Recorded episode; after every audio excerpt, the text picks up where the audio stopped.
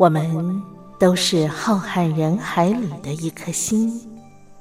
各自谱写生命的悲欢旋律。天上每颗星唱着一首歌，是我是你，我亲爱的兄弟姐妹，你在哪里？亲爱的兄弟姐妹，你在哪里？茉莉邀请您一同听心灵在唱歌，让我们更加靠近。微微笑的星星说永不分离。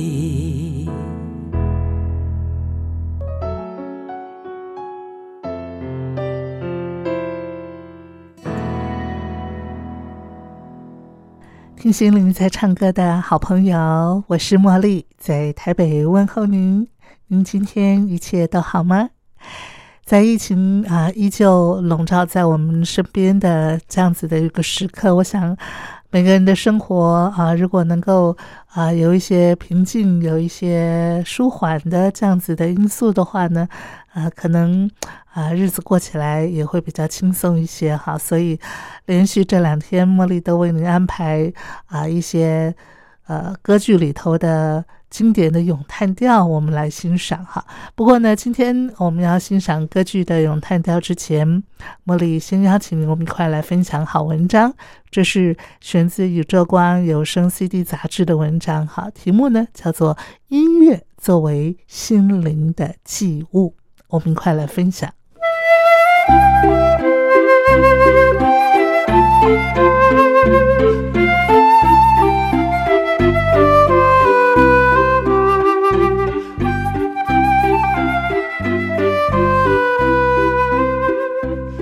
与书为伍就是幸福，欢迎收听拥抱书香。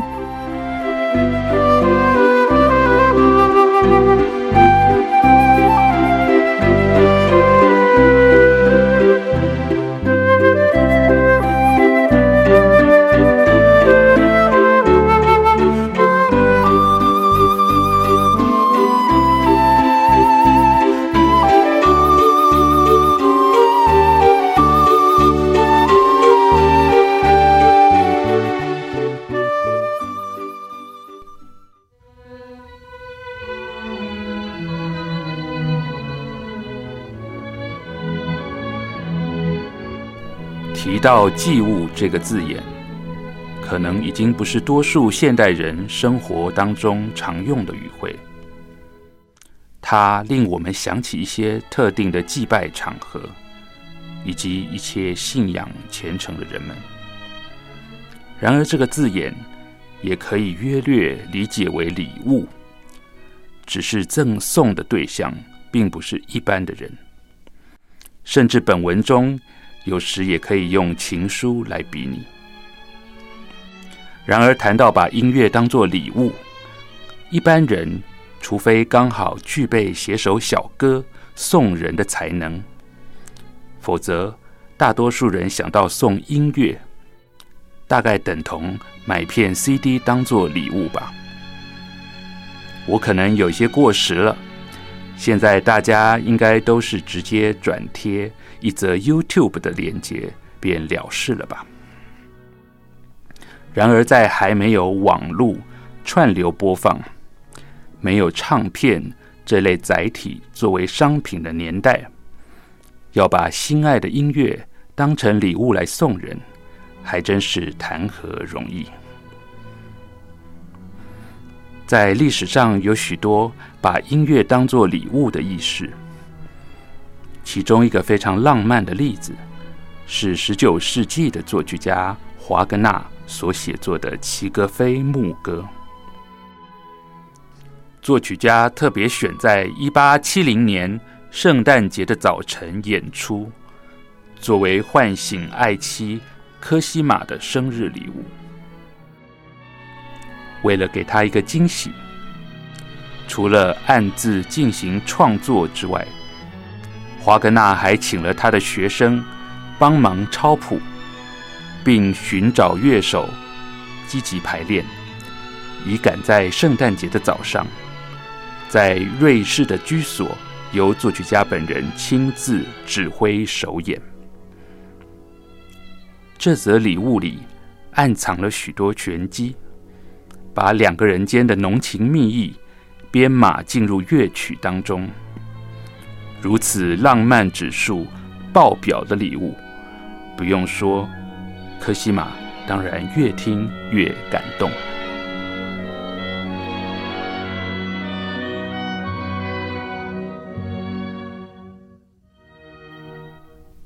另一则著名的音乐情书是马勒的第5号交响曲中抒情的慢版。直到100多年后的今日，这个乐章仍然时常出现在许多配乐的场合，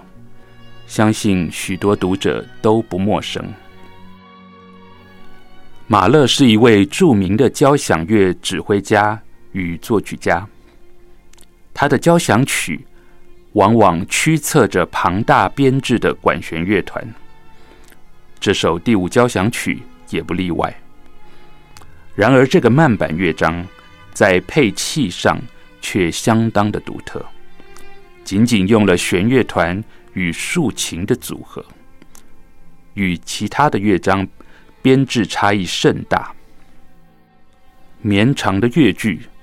配上弦乐器温暖的音色，似乎象征着一种深沉的思念。相传这个乐章是马勒写给妻子阿尔玛的一封音乐情书。根据阿尔玛写给指挥家蒙格伯格的一封信中提到，马勒写给他一首短诗，很适合作为这个乐章的注脚。让我念给大家听。我有多么爱你，你是我的太阳，我无法以文字告诉你，只能哀叹我对你的思念，我的爱，我的幸福。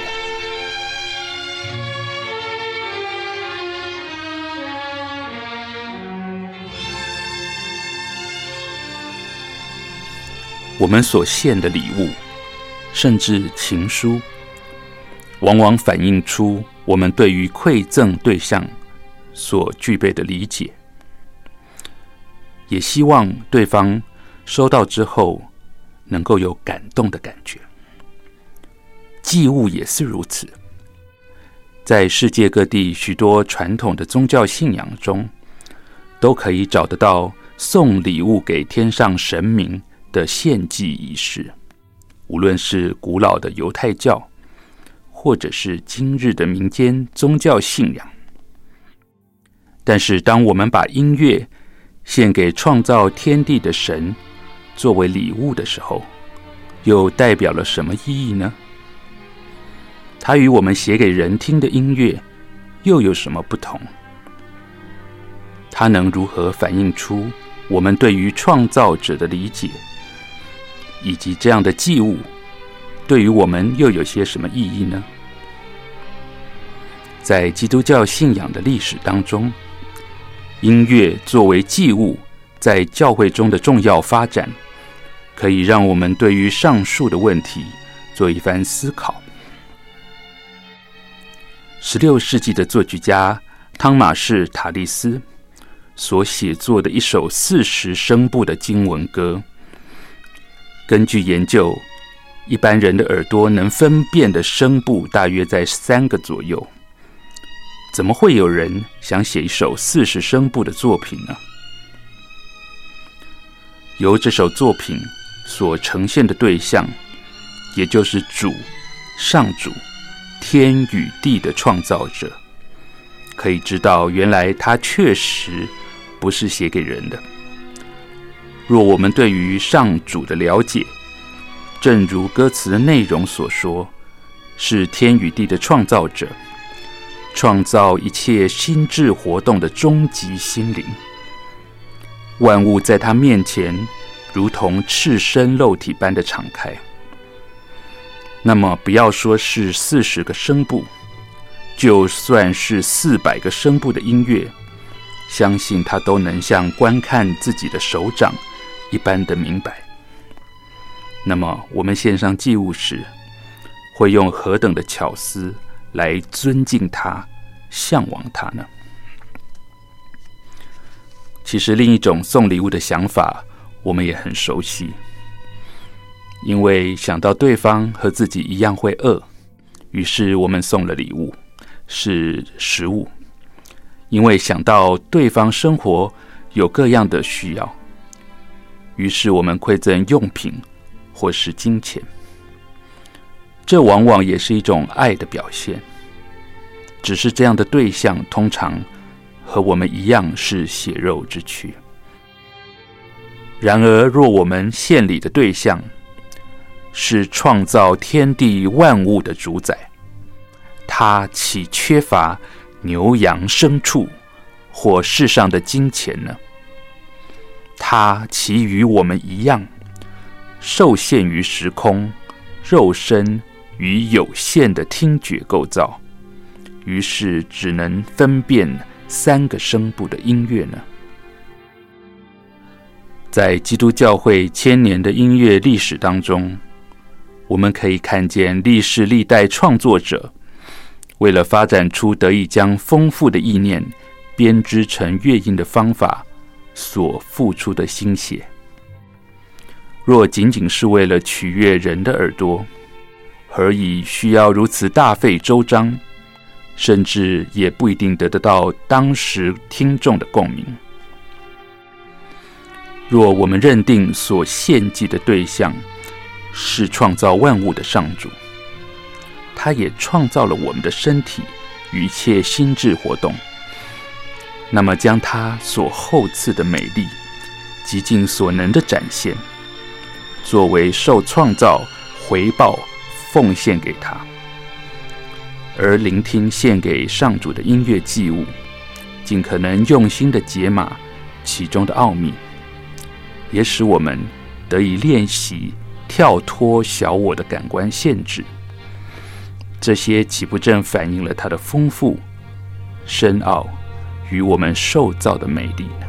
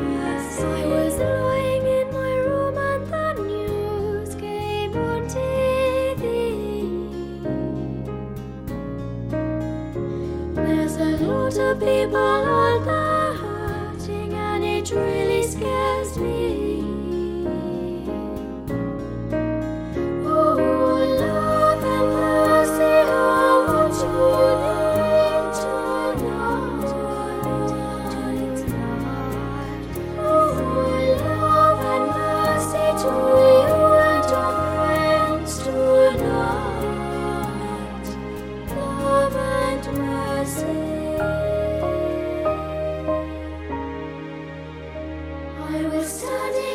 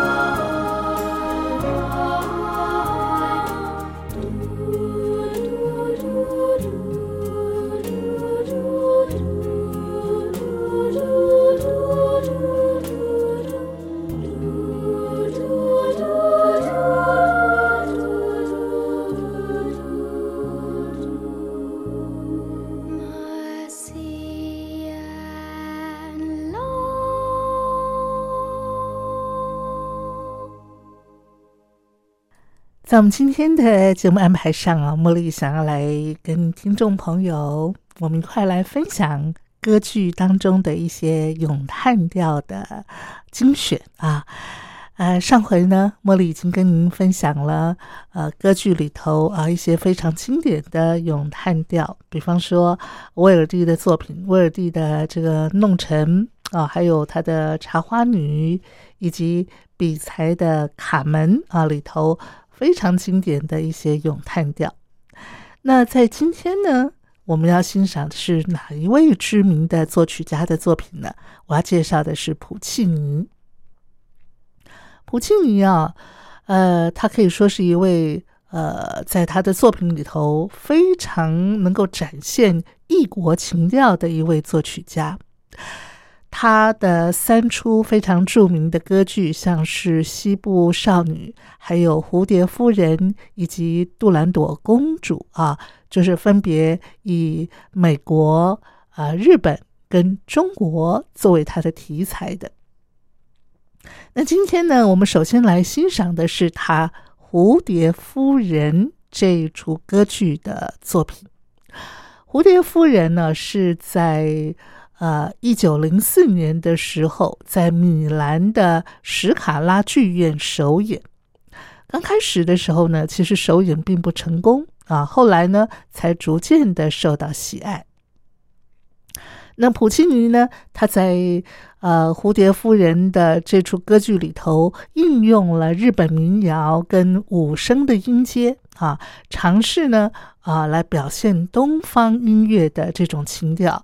而且他非常成功的刻画出了一位纯情的日本女郎故事是叙述居住在长崎的蝴蝶夫人跟驻防在日本长崎的一位美国海军上尉他们之间的恋爱故事。那这个海军上尉呢叫做平克顿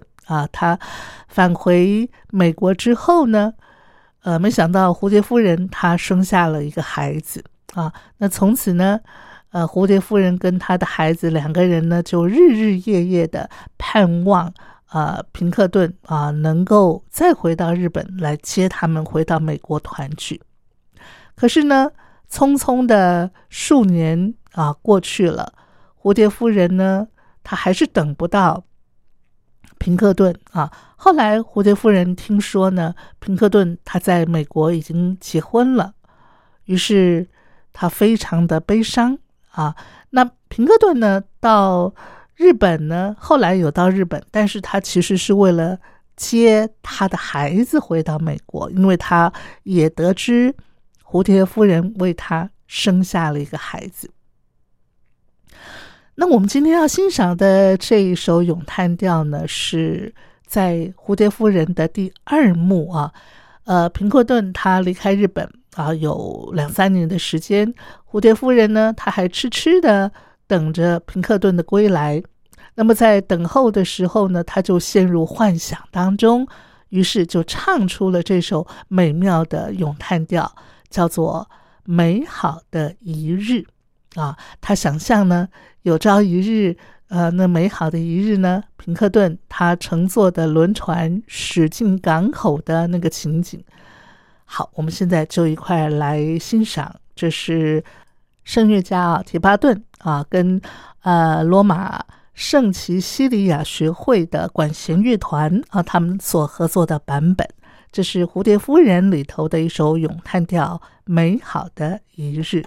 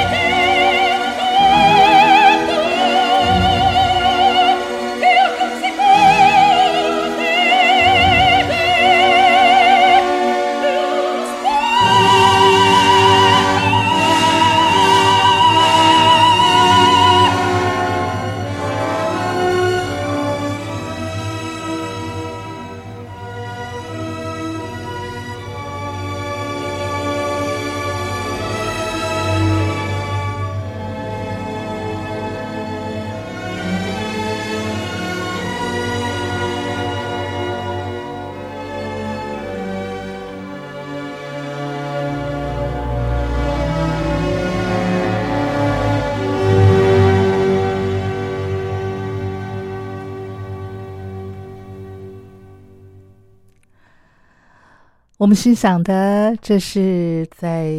普契尼他所写的《蝴蝶夫人》这一出歌剧里头第二幕里头蝴蝶夫人所演唱的一首咏叹调《美好的一日》。那这部歌剧呢，最后其实是悲剧收场，因为蝴蝶夫人她知道了她心心念念的这位美国海军军官平克顿在美国已经另外结婚了。那么他来到日本的原因是要把他们两个人的爱情结晶儿子把他接回美国。那他心里头呢其实是非常的伤心难过，但是也要成全平克顿希望能够把儿子带回美国的心愿，所以他最后用决绝的方式自杀来作为整个事件的一个结果。听起来也是非常的悲凉哈。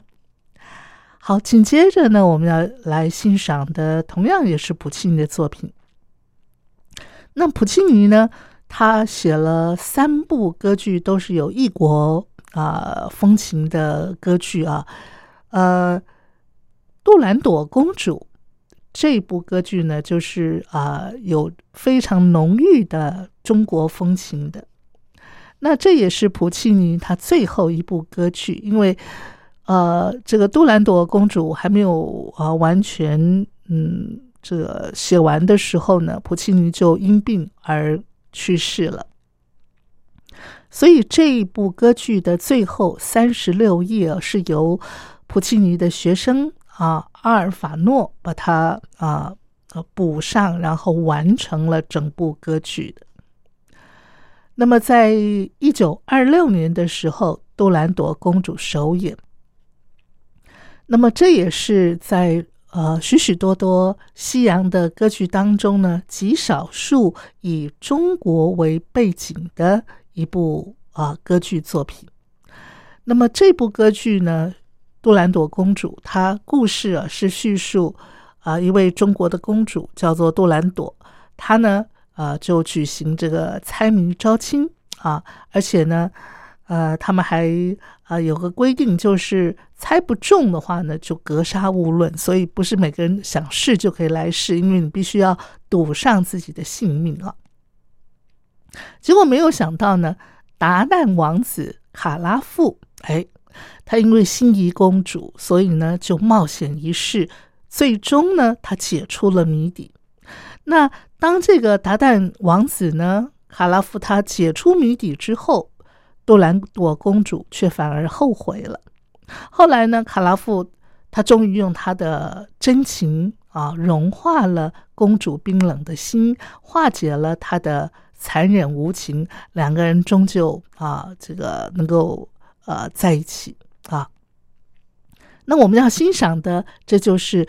杜兰朵公主里头最受大家熟悉而且喜爱的一首咏叹调。这是在第二幕尾巴的时候呢，公主因为谜底被这个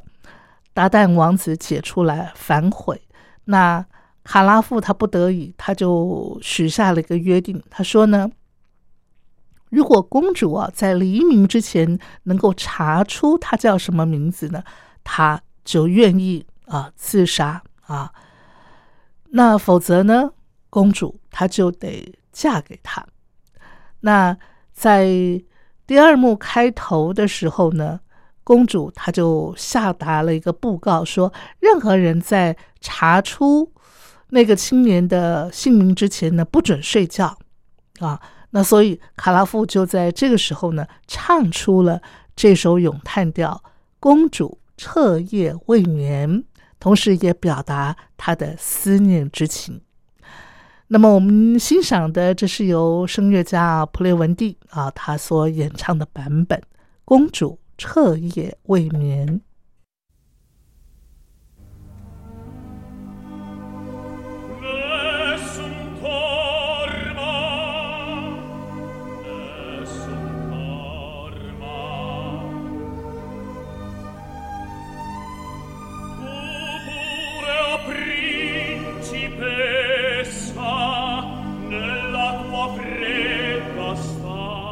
Stanza guardi le stelle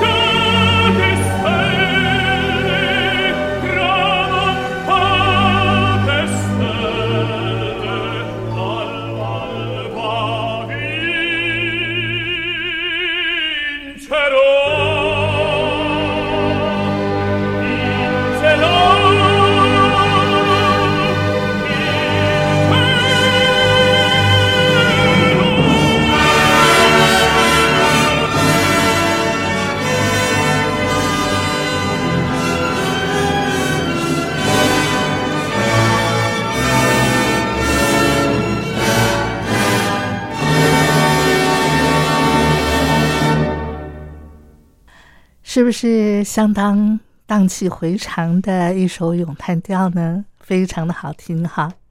好，接下来我们再来分享普契尼的另外一部歌剧的作品，叫做《波西米亚人》。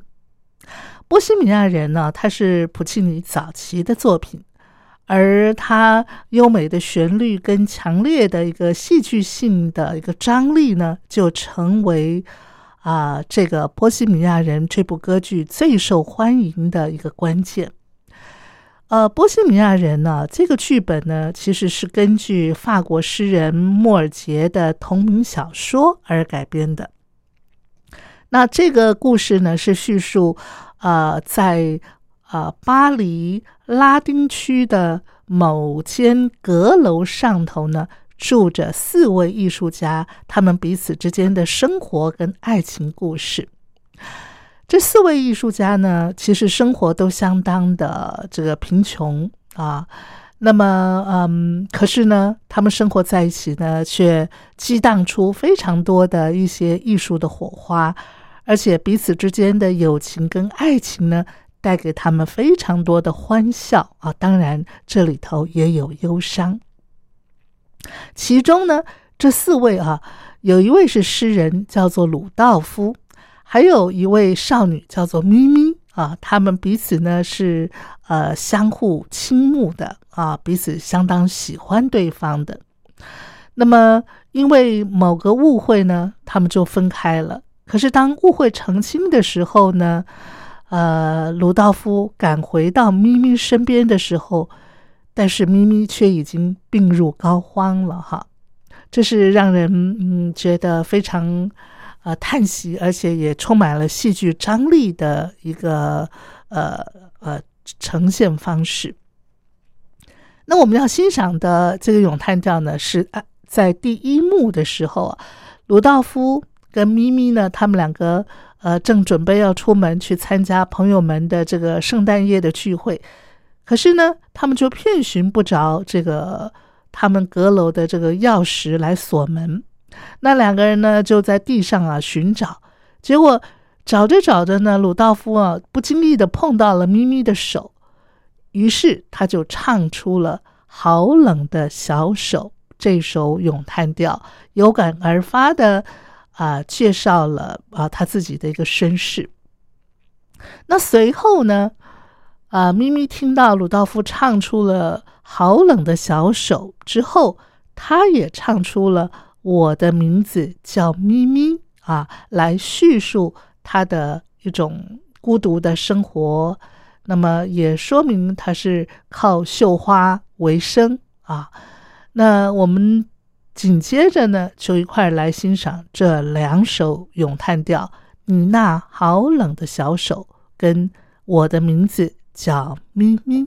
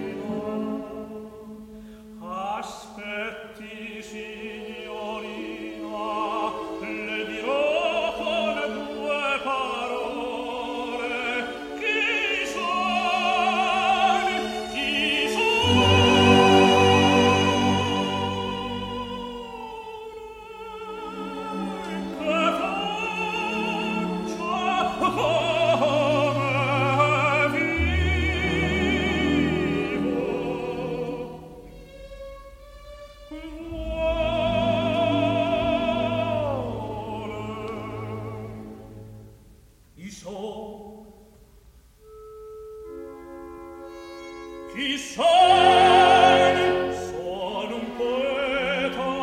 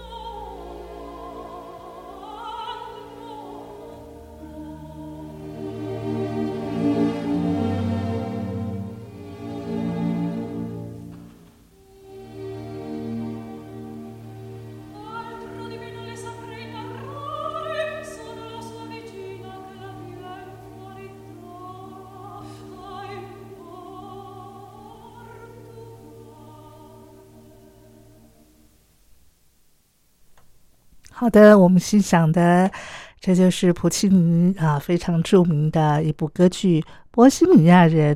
里头的两首咏叹调。紧接着呢，我们再来分享普契尼的另外一部歌剧《托斯卡》里头的咏叹调。我先来介绍《托斯卡》这部歌剧啊，这是法国的一位剧作家沙尔杜他为著名的女演员莎拉贝纳所写的一出悲剧。那么在1900年的时候呢，普契尼就把它改写成为了歌剧它的内容呢是叙述画家卡瓦拉多西跟女歌手托斯卡之间的故事那么卡瓦拉多西呢，他因为藏匿政治犯而被警察总监给逮捕了。可是呢，卡瓦拉多西他坚决的不供出这个他藏匿这个政治犯的居所那总监呢，他就在托斯卡的眼前拷打这个卡瓦拉多西。那卡瓦拉多西呢，他还是不肯供出这个他藏匿政治犯的居所，可是托斯卡非常的心疼，他只好供出了这个卡瓦拉多西，他把他的这个好朋友藏匿这个政治犯的地方在哪儿跟总监说了。那么总监呢，他就判处了卡瓦拉多西死刑，并且要挟托斯卡。他说如果托斯卡呢愿意用他的贞操来交换的话呢，他就可以保住卡瓦拉多西的这个生命。那托斯卡呢，他为了要救出爱人，但是他又不愿意被这个警察总监给糟蹋了，于是呢他就趁机把这个警察总监给杀死了。可是呢，赶到这个行刑的城墙上的时候，没想到卡瓦拉多西还是被执行了死刑，而且已经执行了。于是呢，绝望之下，托斯卡他就跳下城墙而殉情。所以托斯卡这部歌剧它其实是一部悲剧那我们要欣赏的这首咏叹调是安排在第二幕的时候，当这个警察总监向托斯卡要求说你要用你的贞操来保住你心爱的男人卡瓦拉多西的性命的时候，托斯卡呢他非常的无奈，然后就唱出了这首《为了艺术，为了爱》。他悲叹自己的身世以及命运的捉弄，并且呢，在歌词里头表达为了艺术，为了爱，他只好牺牲他自己。那么紧接着呢，我们就一块来欣赏这首曲子。我们欣赏的这是声乐家提巴蒂他也是跟罗马圣齐西里亚学会的管弦乐团所合作的一个版本。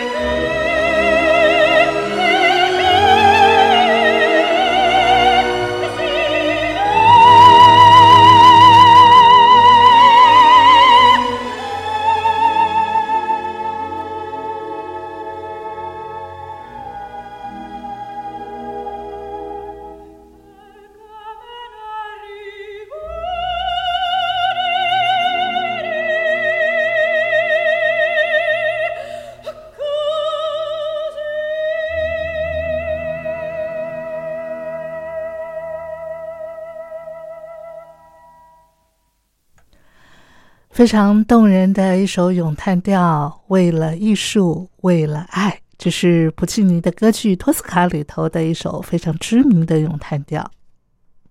那么在今天安排的最后一首咏叹调呢，我要选的是威尔第的《阿依达》这一部歌剧的一首曲子。阿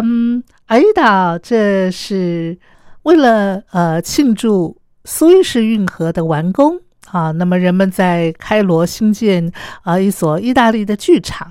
那埃及国王呢就委托声誉卓著的意大利作曲家威尔第所写的一部歌剧，